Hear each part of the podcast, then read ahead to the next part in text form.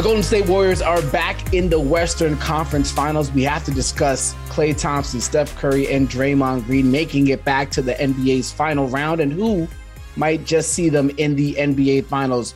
What's good? This is Inside the Green Room with Danny Green. I'm Harrison Sanford. Warriors won 120 to 110. Also sure. in the show, we have to discuss Danny's recovery from his ACL uh, injury and upcoming surgery some conversations he had with LeBron and Carmelo recently in New York.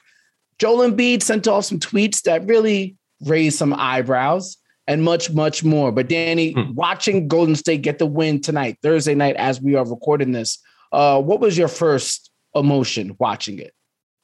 Um, I think as a fan or a lot of people, I mean, I'll say as a competitor, you you hate to see obviously anybody outside of your team make it um, but you know, those guys had a, a two year drought where you know they had some rough, unhealthy, um, and unfortunate issues or situations. So it was good to see them back, being back healthy. Um, but I think most of the world was rooting against them. I think a lot of people are tired of seeing them win. I think a lot of people are tired of seeing them finals. Um, but you know, they worked all year for this. They worked a couple years for this. They groomed Jordan Poole uh, since he's been there, and now he's a big factor for them. You know, Klay's had a, a, a rough two year patch up until this point. So, you know, a lot of people are happy for him. He's back. You know, Steph even had an injury year. Um, so, yeah, a lot of people in the Bay are happy for them. But I think the rest of the world, the NBA world, uh, are probably tired of seeing them win. But, you know, I think it's a great comeback story for Klay. It's a great comeback story for Steph. Um, even Draymond had some injuries, but it's a good comeback story for for that group, uh, considering all the factors that had come along during those two years and all the injuries they've had. I never thought about that. I guess as like a I, maybe like the the general NBA fan for the most part is probably a Steph Curry fan, so they're probably like, yeah, it's nice that the Warriors are back in the finals, even though there's probably some who are just obviously tired of it. But I forget to like envision like as an NBA player, mm-hmm. like when you your your decade or the time that you're playing, your generation is going to be defined by the Golden State Warriors, which is a team that majority of NBA players don't play on. It's not like the the championships are going to be evenly distributed. It's pretty much this era is going to be defined by LeBron, Kevin Durant, and the Golden State Warriors. It would seem like I never thought about it in that sense. Yeah, and I, and you think about it, this is the sixth straight finals for Klay, even though he was out for those two years um, because he didn't play for those two years. But this is six straight for him, and that's a lot of finals appearances for for him and that team. You know, um, I think people are. I mean, so coming out of the East, I think people are excited for somebody new to get to the finals. And right now, it's looking like Boston. They're playing at a high level, playing very well. Uh, but out the West, I think it was exciting to see other people or newer teams, you know, rise to the, the top. When it was Phoenix and Milwaukee, you see guys that have not reached that threshold get a chance to do so, and that's what. Uh, made it easier for not just the fans, but other players outside of the teams that are not playing to root for those other teams or certain people. Uh, now you see, you know, Steph, Klay, and Draymond, they got already got three each. I'm sure, and so you know, it's hard to you got half one side. You, you want to see newer guys win, and when you see, you know, Miami and Boston, Miami's probably got some more tenure, but Boston's so young. You know, it's hard to be like, oh, I really want to see this guy get a ring. You know, it's so new to them. They have so many years left. Um, you know, a lot of guys want to see Chris Paul get a ring or you know, Carmelo or, you know I'm saying, certain guys like that before they, they get their, their, their careers are over. Um, these kids are, to Golden State's got so many, and most of the guys in the East, a lot of their careers are just getting started. So it's really hard to root for, you know, certain players or people who don't have that, so that tenure. Uh, I never thought about it like that. It's interesting. I, I, guess I would say though, obviously, you know, you still have people that you root for. I imagine as somebody who's going to have uh, ACL or repair, re- mm-hmm. surgery, uh, reconstruction. Tuesday, mm-hmm. we get ACL reconstruction on Tuesday. Uh, I guess watching Klay play, not just play, but play well, and hearing mm-hmm. his post game interview with Ernie Johnson, I wonder if that hit a certain a, a certain vibe. Obviously, you already have a connection to him because of the injury that happened to him, but then also too because now you're about to go through the ACL reconstruction.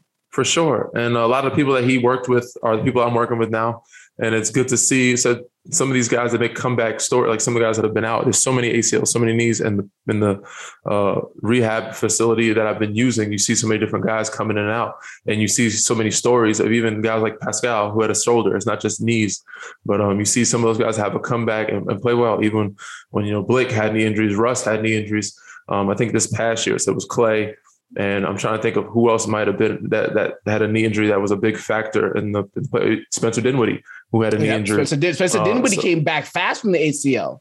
Yeah, so it's it's it's not impossible. You see some guys come back with you know, within six seven months. You know, and you know I think the goal for me is uh, before nine months, so I can get back by January February to have some time. But um, you see some of those guys and they're they're doing well and they're playing at a high level that they played at before, even better. Um, that Klay obviously he's getting back to rhythm and, and minutes and things like that. Um, you know, it was only due. It was only it was only a matter of time before he was due for a 30 point breakout tonight. You know, he got that that game that he needed. It's usually game six. Klay didn't get to game six, but he came out and played in, in game six Klay fashion tonight.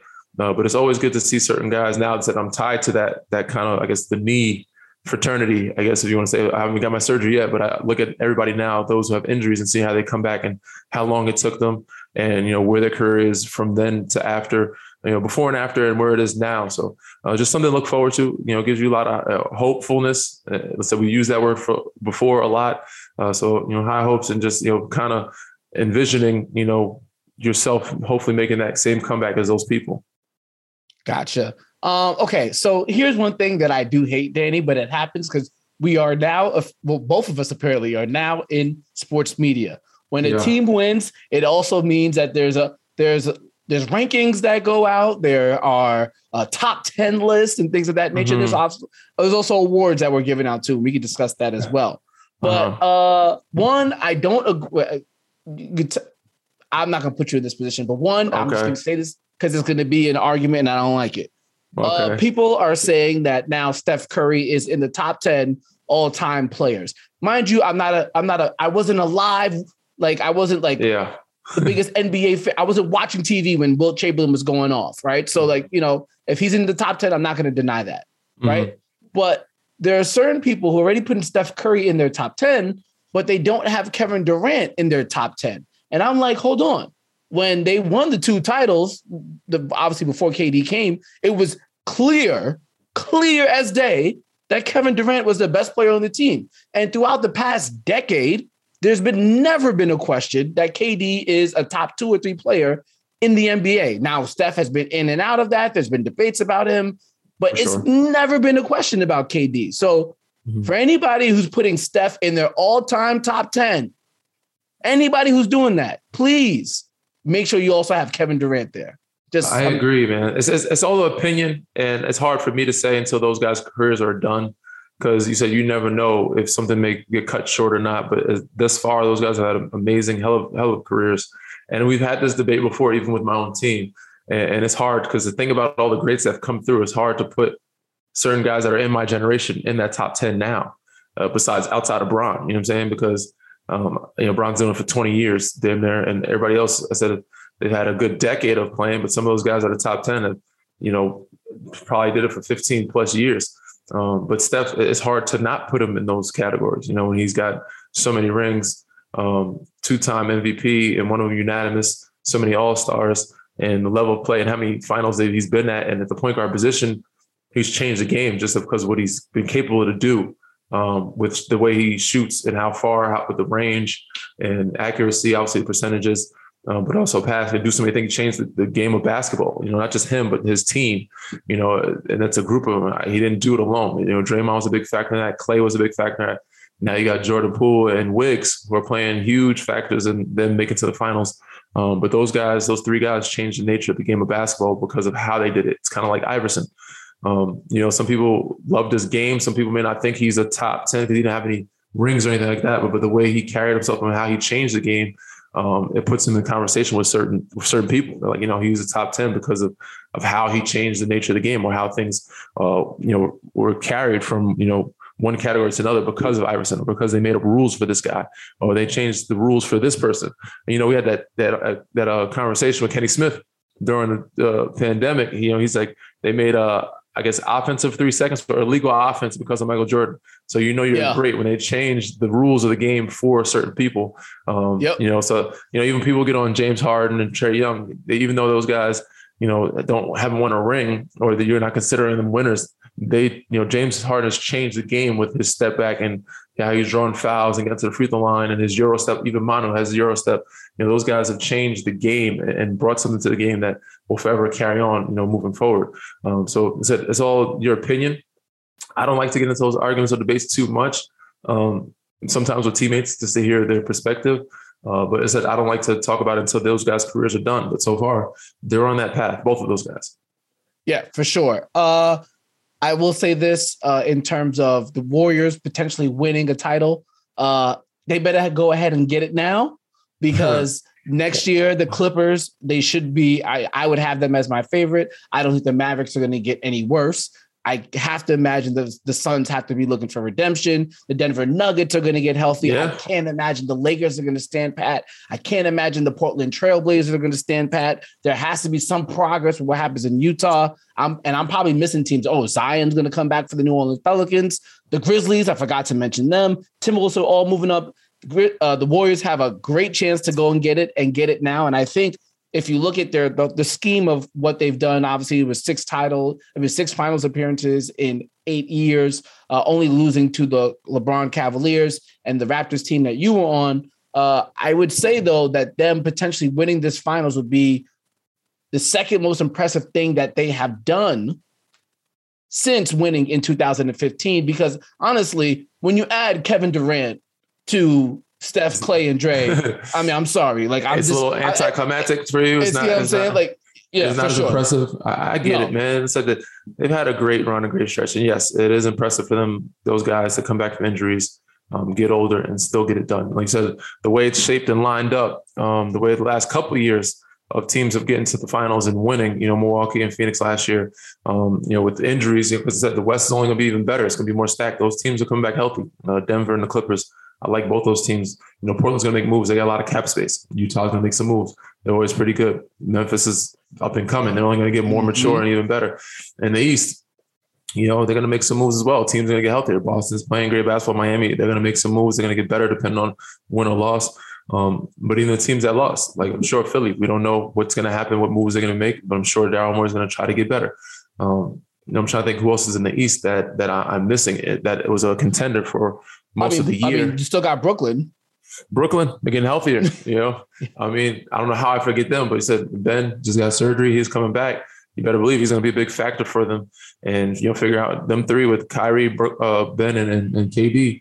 That's going to be very interesting. You know, so Seth is coming back. They have a good, you know, foundation and a good core. So um, it's going to be that much more interesting next year. And this was one I said I would say last year was kind of uh, uh, I guess the route to certain teams to jump on the the the, steal route. Like, do you guys just want to steal? No, never. Yeah. It's, it's, crazy to put that in any conversation. and Say you stole the championship, um, you know. But this is, the, this is the the one you can get away with before everybody kind of the, the, league gets back healthy before and strong. Ramps up. But yep. you know, no matter what, how you look at it, a champion is a champion, and you fought for it, and you made it made it happen, regardless of who was healthy, who was not.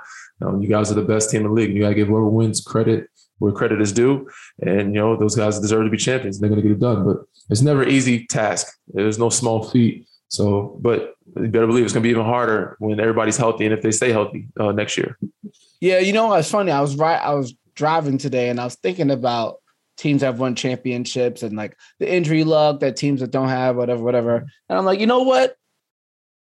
I'm not discrediting no team that a team that wins a title, even if their opponent had injuries because you know what? Like you have to actually feel the team and your team has to be prepared to ha- to sustain injuries. Like it ha- the injuries happen way too often in the NBA for you to use it as an excuse. It's sure. not an anomaly. Injuries are not an anomaly. They happen every year. It's like we know it's going to take place. We don't know how it's going to take place, but we know it's going to happen. So if your oh, team is not prepared to win without mm-hmm. an injury, then your team was not good enough uh, being healthy is a big part of being a champion, man. And, and it's been happening since before time. I said, I, even when I was in San Antonio, I looked at the years that they won and they missed it. The years that they missed it, I didn't. I even forgot that Timmy was hurt or this guy was out.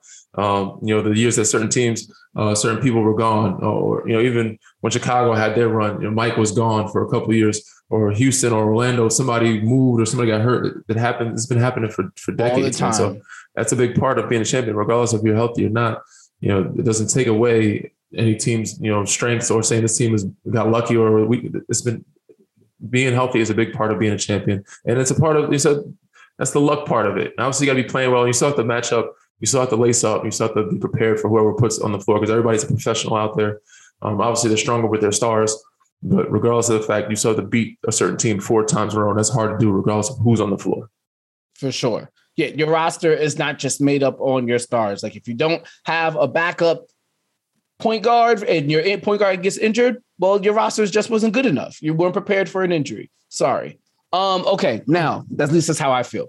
Uh Luka Doncic did not win the Magic Johnson Award for Western Conference Finals MVP. And we could talk about the awards in general.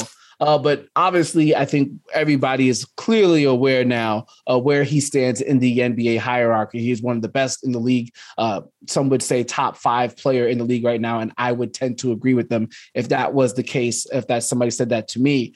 Uh, but obviously, they did not have enough, and a stacked Western Conference coming back next year. If you were a part of the Mavericks front office, Nico Harrison, I believe, is in charge of their front office now, obviously mm-hmm. with Mark Cuban.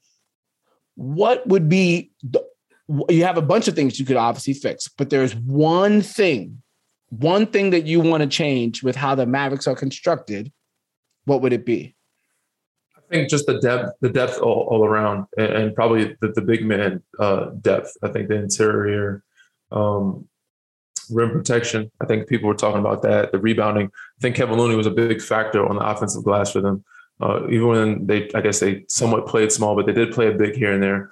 Um, you know, a little bit more experience. They they they just were. I feel like they were young. They had a very little experience. I guess more experience and more depth um, they had great looks. You know, Luka did his job. He found looks for those guys. They missed some open ones. Uh, honestly, to me, I, I, don't think anybody picked them to be there. So I'm not saying they were lucky to be there, but I think they surpassed anybody's you know expectations for them. So for them to reach where they were to a place that most people didn't believe they should have been um, was good enough for some. But I think for them, obviously, they want to win a championship. They need depth. They need veteran leadership. Um, and I think a little bit more depth at the, the said the big position uh, with rim protection. Um, we and you had spoke earlier. We see uh, you know Miles Turner speaking on the game uh, where there was a clip where you know he's looking kind of mm-hmm. like jealous of a situation where you know that could be me type situation. I could be in there and be a factor. So where you know, he could be a difference maker for them. Um, he can stretch the floor and he can protect the rim. So I think that's the one thing that they're kind of missing. Yeah, it's going to be interesting to see how they how they evolve as a team, and even somebody like Jalen Brunson, who's going to get paid somewhere this offseason. Uh, he Luka dominates the ball so much, so you wonder like, is it worth from a financial standpoint to bring him back? I think Charles Barkley also brought up an interesting point as well as it pertains to the Mavericks. Um, we didn't project project them to get this far, and they made it this far, but will it be a fluke or not will be very interesting to see because some people will just say that the Suns just collapsed. And that is why uh, the Mavericks were able to get to the Western Conference Finals, just like similar to the Philadelphia 76ers last year.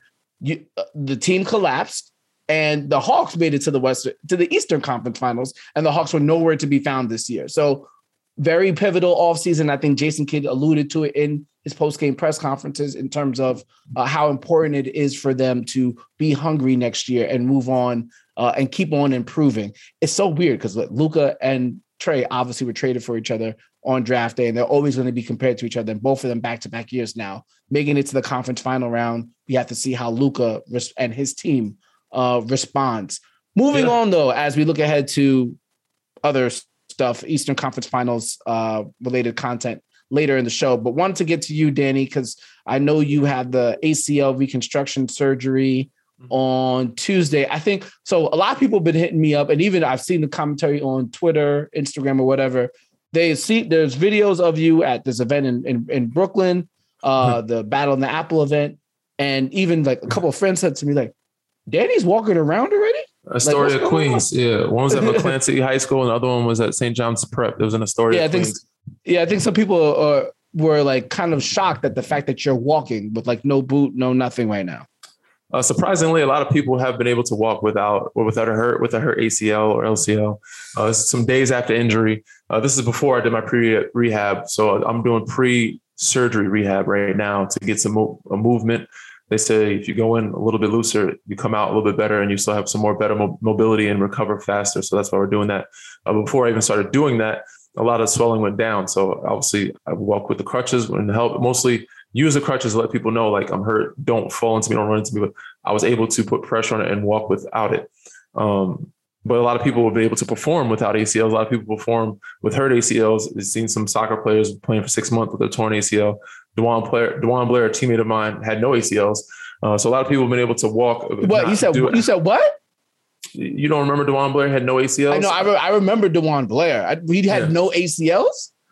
Uh, from our recollection, I don't think he had any ACLs. I don't know when they were taken oh, out or when he lost them, but I don't think he played with any ACLs. But it's it's a. I'll let you. I'll let you keep going. Rare. I'm looking this up. It's rare, but it, it's up. something that has happened. And I said, my uncle, he tore his ACL. He said a long time ago, and he had been doing because he waited some months for it to heal, but he never got it repaired or surgery on it.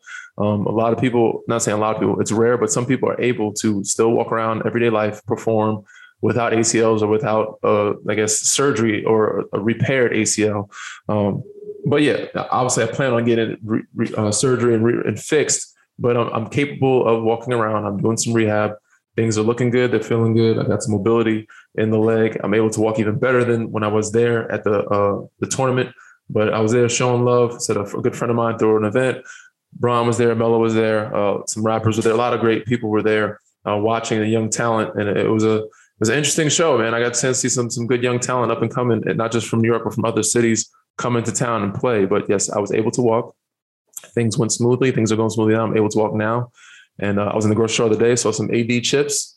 Uh, almost bought some some brow chips. Uh, so I'm sure a lot of people are like, oh, you're walking, you're doing well. Yeah, but you know, this is just pre pre surgery right now. So post surgery, I'm sure it'll be a little different. I'll probably be back on crutches. Uh, but right now, I got some good mobility and some good movement right now. Uh, I looked it up.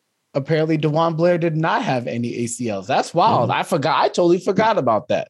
Okay. Well, yeah. I hope you do get. I, I, would like for you to get your ACLs, but for sure, good to know. My, good to know that ACL. Good to know that it's possible. But you, you yeah. hear these stories all the time in rehab of what guys have played with, without, or hurt, or torn. And somebody just told me recently. I forget what soccer player was, and he's been playing the last six months on a torn ACL he tore his first one and then he you know re-injured another one but he still played for six months after and then before he got it repaired uh, so it is possible let alone you're able to walk on it so i know a lot of people have done it and, and so right now i'm just getting a good space uh, of what they would put found like pressure on it or just have a good uh um what to call it uh, but yeah Balance. i'm able to put yeah, I'm able pain, to put some pressure on it. Yes, without any pain and have good balance on it, you know, on that leg or both legs and walk without crutches right now. Nice. Uh, okay, so you are a man who spanned his career a bunch of different places, uh, mm-hmm. being a McDonald's All American, playing at North Carolina, playing uh, for the San Antonio Spurs, playing for the Raptors, Lakers, Philadelphia 76ers, a bunch of different franchises over the course of, I guess, what you just finished your 13th year? Year 13, kid. Finished, just finished year 13. You've met a lot of people. What is the most memorable text message, phone call, email, form of communication that you've gotten since you had the injury? And who was it from and why was it memorable?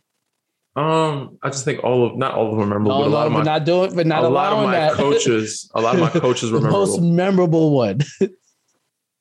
it's hard to say, man. Not nobody that like reached out that shocked me. You know, uh, the people that reached out were people that I knew that I knew would reach out that were checking on me. Uh, a lot of family and close funny friends. message? Was there There's one there, funny message. There was one funny message I'm getting to. So the people that that that I guess that obviously not saying shocking, but that um, made me feel in better spirits or that like were checking on me. Obviously, older people that aren't, I wouldn't say aren't around the game or don't watch it as much, they still watch. But a lot of my coaches, and that goes from my high school coach to Coach Williams uh, to Frank Vogel, who was my favorite text message, who showed a lot of love because he knows that we live in the same area when we're in California. So he said, you know, whenever you're back home, I'm your man. If you need me to run some errands for you, let me know. I'm right down the street. You know, I can do this for you, do that for him. Like, coach, I appreciate you, man. Hell of a year, but I'm not going to actually do any favors. I'll stop by, say hello, I'll see you. But I'm not going to have you running errands for me while I'm in California. But you know, he offered to do that for me, which was which was pretty great. but everybody's been offering that. Like, you know, if you need, let me know. I'll get this for you, that for you. Let me know if you need this, this, or this. It's been great. It's been a lot of love and seeing people face to face and talking about it and asking us to talk to Bron, talk to Melo. Um, you know, obviously a lot of my teammates showed a lot of love. They, have been my guys since day one.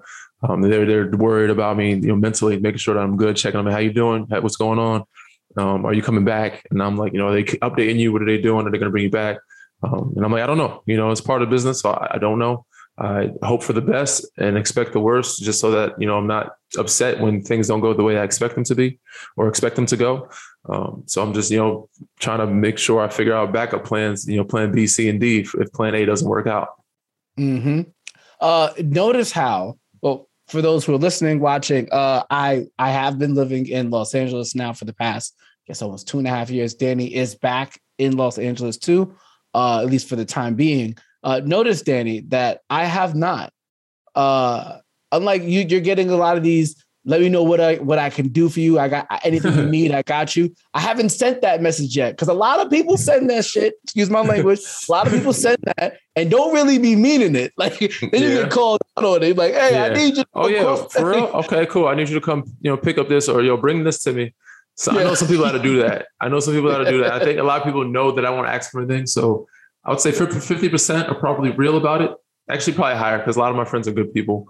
Um, but probably like 60 to 70 percent are real about it. But I think the other 30 or 40 percent are like, I know Just he's never gonna ask me. It. So I'm, you know, they know that. So I'll, i know people that will ask me for favors and I won't say that to them. I'm like, yo, let me know if you need this, this, or this, you know what I'm saying? Or if I can help you with certain things. You know, yeah. I would say, don't let me know if you know if you need anything. Let me know if I can help with in any way. You know, and if I can, I'll help. But I know some just ask or say it just to say it. So yeah, uh, that's just like, yo, I, though. yeah, look, I'm free. Uh, I can help you out with anything that you need. Friday between five to five fifteen. Anything in that window, I got you. That yeah. 15 minute window, I'm free. don't, don't be asking. Yeah, you keep it real, man. I, you sound like a New Yorker, Sometimes man. people say it. Sometimes people say they don't beat it. So a lot of people say they don't beat it. Yeah, a lot of people do. But like I said, that just goes to show you how real you are as a as a person, as a friend, as a New Yorker. It's like, look, I ain't doing shit for you, so don't ask me. and some friends, I, I let them know too listen, man, I feel bad for you. I mean, it sucks that you're in what you're in, situation in, but don't ask me for help because I ain't got you. But if you need this, you know, I could I could talk to you. If you want to talk, I'll listen. You know what I'm saying? If you need me to stop by, I'll do that. Don't ask me for no favors. So you know, yeah, we, that's that's, that's we, a New Yorker in you, bro. Yeah, we all we all got our ways of showing love. We all got our ways of helping. We all we all have our different routes. Oh, that's funny. Uh, okay, all right. Before we get out of here, and I wanted to say something about Kevin Durant and Kyrie, but you know, we're not going to do that just yet. You want to do awards? Gonna, that's gonna that's gonna last for a while. Oh yes. Uh, before we, yeah, well, yes. There's a couple of things. Speaking of awards, uh, there's a couple of things that, as it pertains to your teammate, uh, Joel Embiid. Mm-hmm. Uh, oh, I got a bunch of questions. All right, uh, we did not this we did not discuss this one, so you mm-hmm. might as mm-hmm. well get let's do we'll have to do it quick. We did not discuss this one at least in this form yet. Okay. Joel Embiid, uh, you, you, tweeted out. LeBron tweeted, uh, "We got to stop with the illegal screens in the mm-hmm. NBA." You quote tweeted him and the flopping exclamation mm-hmm. point. If you look at, I don't, I know you're not a person who checks your Twitter when you send a tweet, but if you look under that tweet, there's a lot of commentary regarding your Saying teammate Joel Embiid. Sh- okay. I think Joel people, Embiid I, is a, I ignore it, man. I ignore it. So because some people, I saw some people comment that I was maybe taking a shot at Bron. I saw Bron after that, and he knows I'm not taking a shot at him. I'm, I'm just saying certain things like, and you've expressed this freely too. Like certain things need to change, and that's ruining the game. And obviously, these guys are really hard to guard already. They're great players. It makes it even harder if you're letting those guys set illegal screens for them to where we can't even get in front of them or chase them. Um, let alone guys like you know Jimmy Butler, very good scorer, very good player. He's gonna get score some pa- baskets. It's very hard to guard him if he bumps into you and he may sell a call and gets free throws. So, you know, the flopping for me, not just with, I'm not saying Jimmy does flop, but I'm just saying some guys sell it, some guys really listen, flop. Man, it's fine. And it's like, guys, yo, guys flop. It's guys even flop, some of some of my guys. You know what I'm saying? I watched Kalo. Kalo's my guy. And they saw and the other day and they you thought he got elbowed in the face. And I was like, oh damn, I think he got elbowed in the face. And you look at the play, he missed him. He flopped. But it's part of the game. And guys said Luka, Chris Paul, a lot of these guys, and Chris it kind of bit him said in the ass in the, in the playoffs because he got a lot of fouls because Luka did it to him. But um, yeah, you know the flopping. Uh, it's hard. It's hard enough for referees to referee game, referee a game. It's going so fast. These guys are stronger, faster, and referees are trying to call calls. But if you're acting out there and so many guys even flopping a falling over place or holding their mouth, they're trying to get flagrants. Um, it's kind of ruining the game for me. You can't be physical. And obviously, I look at it from a defensive perspective. So I'm like always trying to say like, yo, stop giving offense some. Obviously, you want to see scoring, but there's no way these guys can play defense if you can't touch anybody, or if these guys are flopping, or if they throw their body into you and they just fall back and throw the ball up, uh, or always hitting the ground. it it kind of you know it's hard to play. It ruins the game for me, and it's hard to play defense. And I feel bad for the defenders as well as myself because I'm in that position plenty of times. Uh, so those are two things I thought. Obviously, I love your rule of letting the hail hail mary shots not be a shot attempt. So I think we should have more challenges. You know, one challenge a half, and if you win it, you should keep it. Yeah. And I think the flopping should change. And of course, illegal screens, illegal screens, illegal screens, disgusting. Walks, some of them they miss, and carrying the ball. That would change the game a lot. There's a couple of things, and I forget who it was. Somebody did an interview recently. He was like, call the walks, call the carries, call the travels. And there's a lot of them that are missed. Yeah. Um, because again, so but, fast.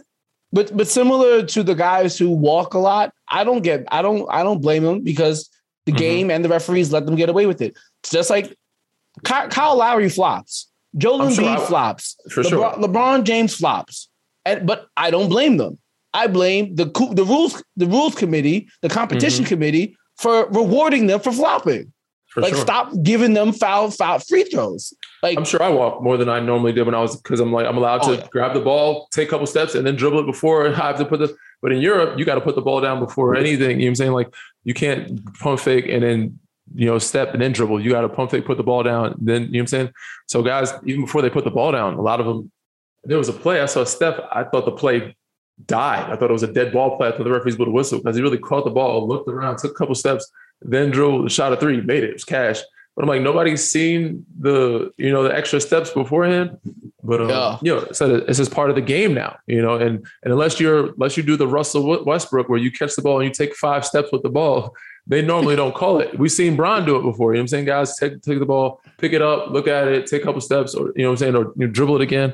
Um, they're just not paying attention to it, and it's, it's hard to see because so many other things are going on. I understand the speed of it, but the flopping for sure needs to change, and of course, the illegal screens. the legal screens are ridiculous, especially with the rate that teams are shooting threes now and how proficient they are. It makes it really difficult. Um, okay, so but also also under that tweet uh was commentary about your teammate Joel Embiid and how Mhm. he flops. But we discussed flopping as well. But that also leads me to another uh Topic. mention of Joel Embiid. Yes. Uh, after the last Miami Heat Boston Celtics game, he tweeted that the Miami Heat need a star. Uh, and he basically, and then he said that the Celtics have too many weapons. Obviously, Joel working the Twitter fingers like only he can knows that's Mhm. going to draw a reaction, especially with his uh, public uh, admiration of Jimmy Butler.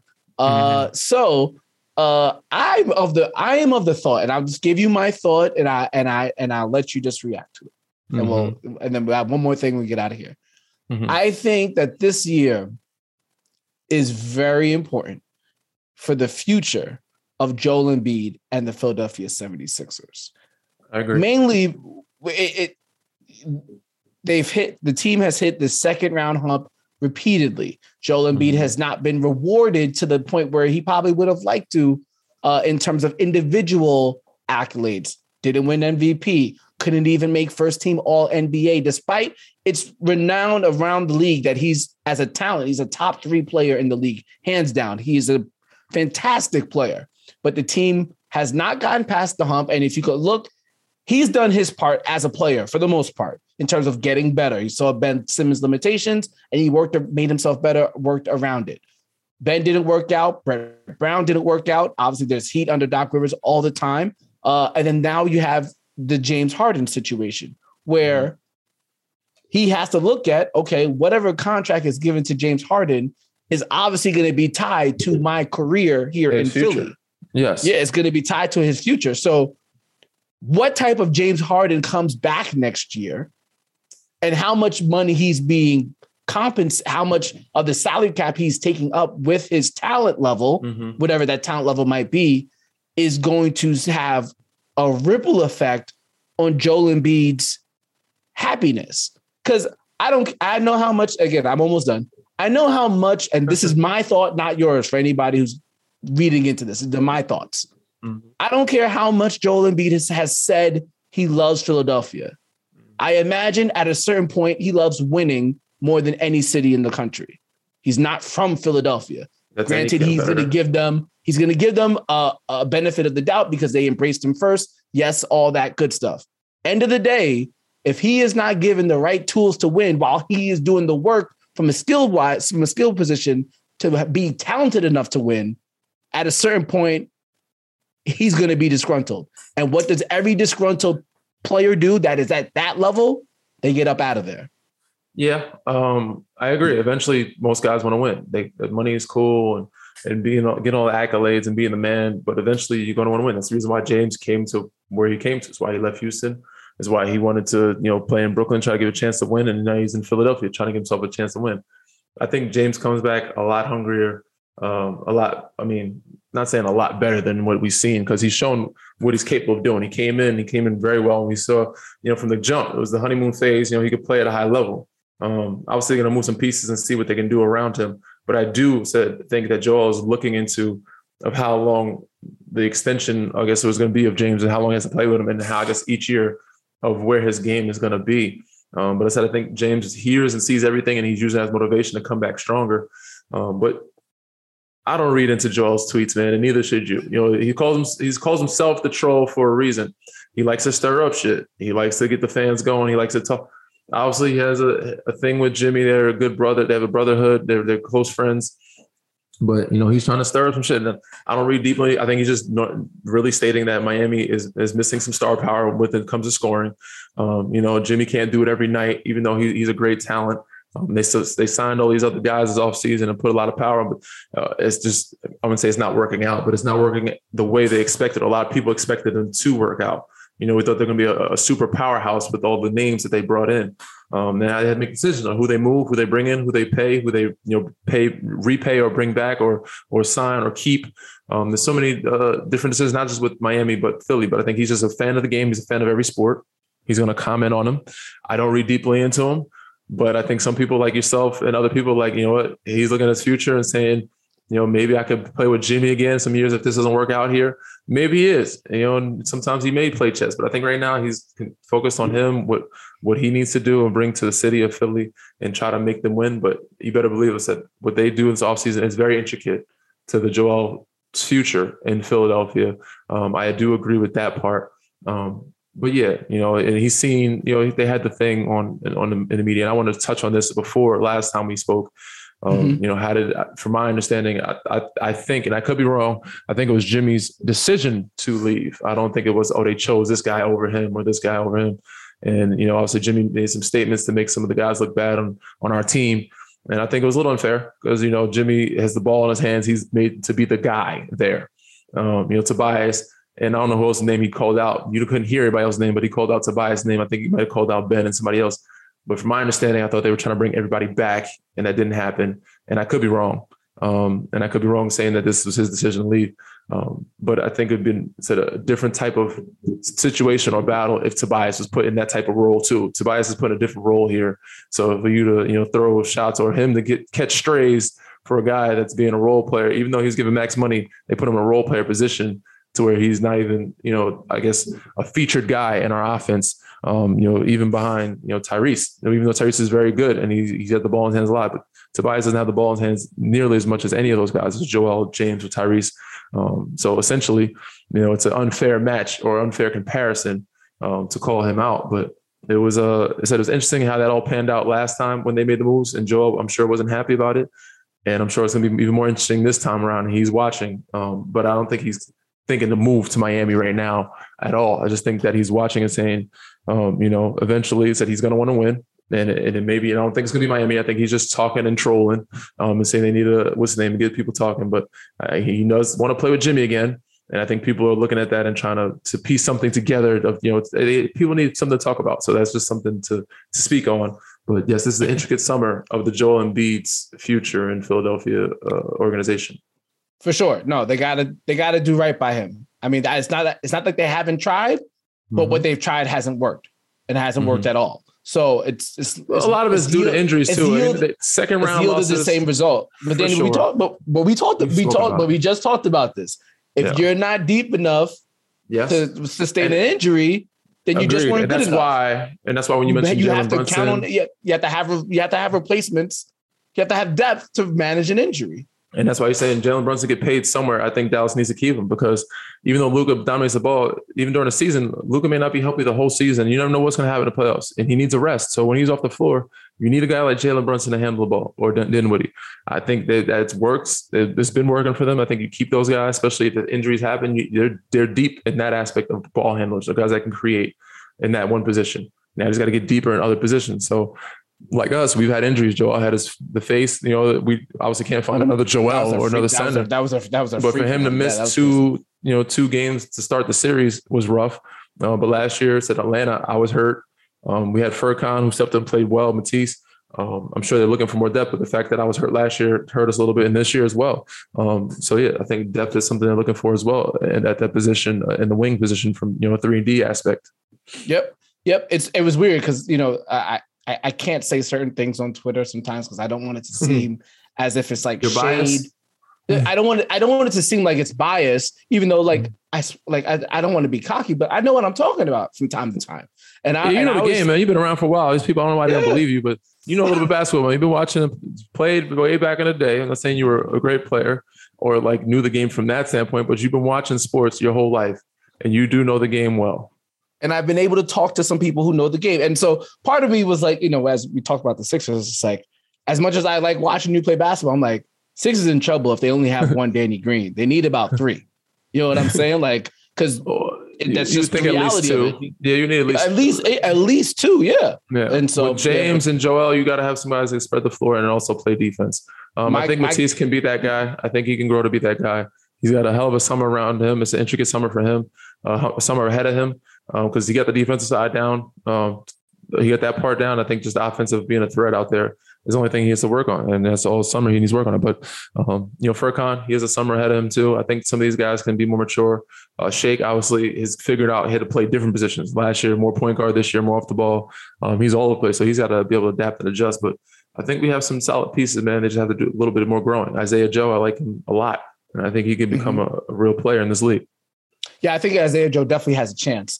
Um, but yeah, but we have we have all summer. Well, not all summer. We have a good long time to talk about uh, what should happen next with the Sixers and across the NBA uh, landscape during free agency. I'm sure we will be talking about it all of July uh, and all of June as we're also watching the NBA finals. Uh, with that also being said, Danny, there's one discussion that I hope continues through July, through August, through September, through October, November, however long it needs to take for there to be some actual change. Uh, I'm going to end the show here. I'm sure everybody Agreed. has known uh, that 19 students were shot and killed uh, this earlier this week, along with two other teachers in Uvalde, Texas, which is, I believe, an hour and a half, 90 miles from San Antonio, where Danny mm-hmm. used to play for over, uh, I think, the span of seven or eight seasons. Danny, you can correct me where I'm wrong. Yeah, seven and a half, uh, eight seasons. Seven, yeah.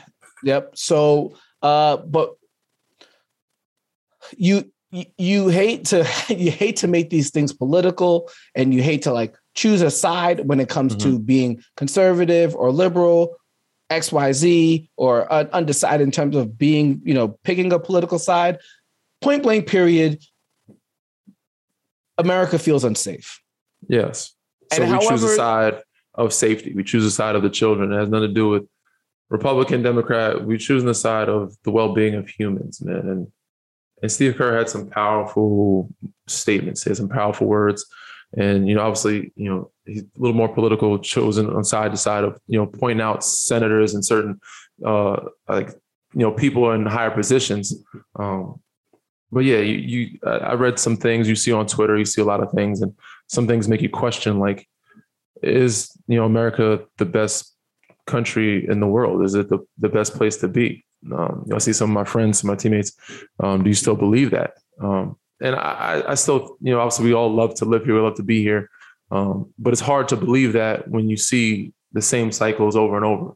If you're one of the better countries in the world, you're supposed to be one of the smarter countries in the world. And smart countries or smart places to live don't have reoccurring issues like this. You know, they they make changes, they smarten up. How smart are we really if we're still seeing the same shit over and over?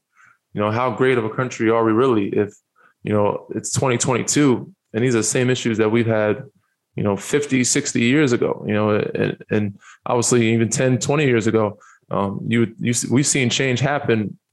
We can see change happen quickly. You know, things can happen within a year or two, and you would think over the last five years, with seeing so many you know brutal murders, or so many people getting killed, you know, police brutality, um, shootings, even shootings from when I was young. You know, Columbine.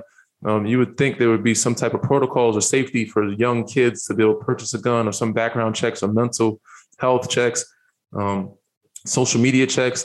I mean, they they arrest rappers off lyrics, but you know, 18 year olds they don't check their social media or check their mental health or see you know what they're going through just before they purchase it. Like they get a gun, like it's you know like it's a bag of chips. Um, so it's just interesting our process of how our mind works, how we think, how things have not changed, how stubborn we are um, as a country if we call ourselves great or the greatest in the world. Um, it's just it's hard to to believe that or keep that hope or have hopefulness for our country if you see the same recurring issues and the same cycles. Yeah, I'm puzzled trying to excuse me. Yeah, I'm puzzled trying to actually figure it out.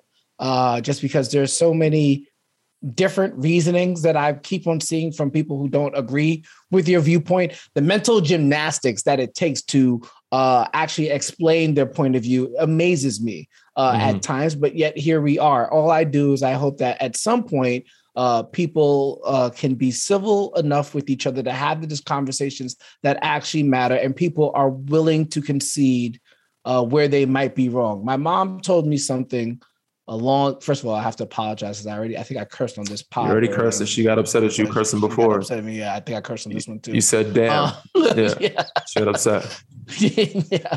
Uh, but I will say this: my mom told told me something a while ago, and it's probably one of the things that had stuck with me the most. Uh, it is never too late to do the right thing. Mm-hmm. So, whatever stances you might have had, it is okay to say, you know what, with new evidence, upon further review, my stance has changed. If you are absolutely cool with the status quo of children dying in school and allowing easy access to assault rifles so that these things can continue to happen, I have no words for you. At a certain point, you just have to, like, this is not cool. It is not mm-hmm. fine. And accepting it as status quo is a unbearable problem that America has. I wish yeah, I was man. a politician so I had more control to do whatever needs to be done. But I and but to my point, Danny, and I think this is what everybody was saying uh, before uh, and when it first happened. What's going to happen? We, we've seen the cycle. Something happens, we all get upset, and then there's social media outrage, swept under the rug, and then it quiet, keeps going.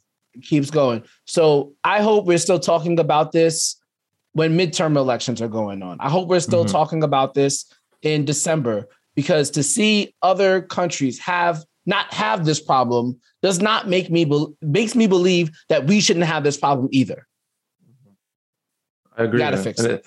It, it. hits home, man. Because San Antonio's home for me, and this is close to home. And I see, I still keep updated with what's going on in Texas. A lot of my friends and my wife, she's from Houston, so I, we always see news that happens in Houston and San Antonio that's closer. And these people, they affect a lot of our friends and family that are there. Um, and I see both sides of it. I understand why you know the gun laws are where they are there, and people say there's less violence because the gun laws are so free there and things like that. Uh, but there's so many other ways to to make things safer. There's so many other ways to protect, you know, the human society or you know the civilians.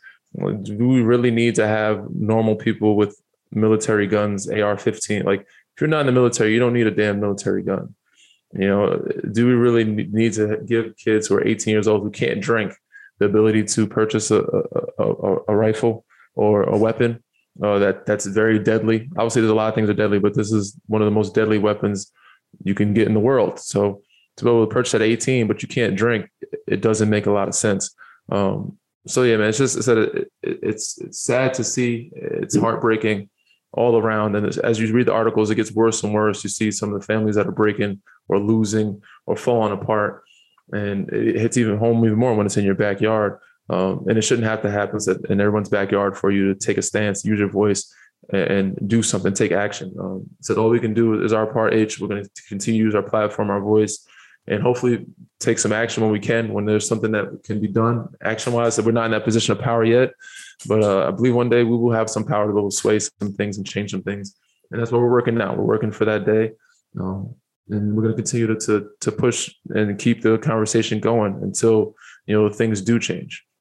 Yep, and as somebody who's lived in rural Georgia before, I understand the need for people to feel like they need to have guns and be protected because mm-hmm. they might feel far away from a police precinct. Something happens, and I could understand the viewpoint that uh, having a handgun or concealed carry makes you feel more comfortable if something's going to happen personally to you. But that does not mean, to your point, it doesn't seem to make it doesn't make any sense to me why that means somebody should be able to get an AR-15, especially at 15 at 18 years old. Doesn't make sense. I hope nobody, nobody again, nobody's saying that you need to drop your political affiliations. We're just saying, as my mom said, it's never too late to do the right thing. Any last words, Danny? Nope. Um, you know, read, rate, subscribe, review. Um, one of another one of our least every time, especially during these last couple years, COVID has hit a lot of us hard. A lot of our legends have passed. Another legend died today, Ray Liotta. You know, R.I.P. Shout out to him and his family. Um, super young. I thought he was older, 67 years old.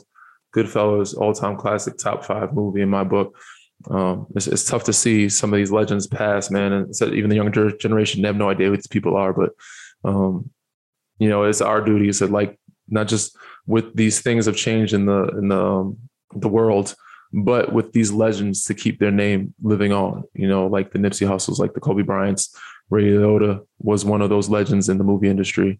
And, you know, we celebrate him and make sure he's remembered and, you know, make sure the younger generations recognize and know who he is when they're watching his movies, or we continue to keep his movies going. Um, but it's just it's tough to see us lose so many valuable people in our world, and he was one of them. So rest in peace to him. Uh, prayers out to his family. Prayers out to all the families lo- that lost someone in the shootings. Um, there's been so many; it's hard to keep count. Um, and want to just I don't want to just um, you know pinpoint one of them because there's so many people that have lost people everywhere. There's shootings in Buffaloes and grocery stores. Um, you know, so many different acts. Um, so we're praying for all those families. Um, and if there's people that need to reach out to us, there's anything we need to acknowledge or try to help with, you guys know where to reach us. Read, rate, subscribe, review. You got the pages to contact us to you know figure out ways we can to help you know using our voice, our platform, or whatever actions we can take um, in California, New York, where me and H live, or wherever we'll be. I'm um, in Philly. Um, so yeah, you know, don't hesitate, don't be shy. Uh, let's do this as a as a unit. Uh, let's make this this place a better place for us to live in and for our kids to grow up in, in somewhere safer. Couldn't have said it better, my friend. Uh, good luck with your surgery. See you guys next time. Appreciate you, King.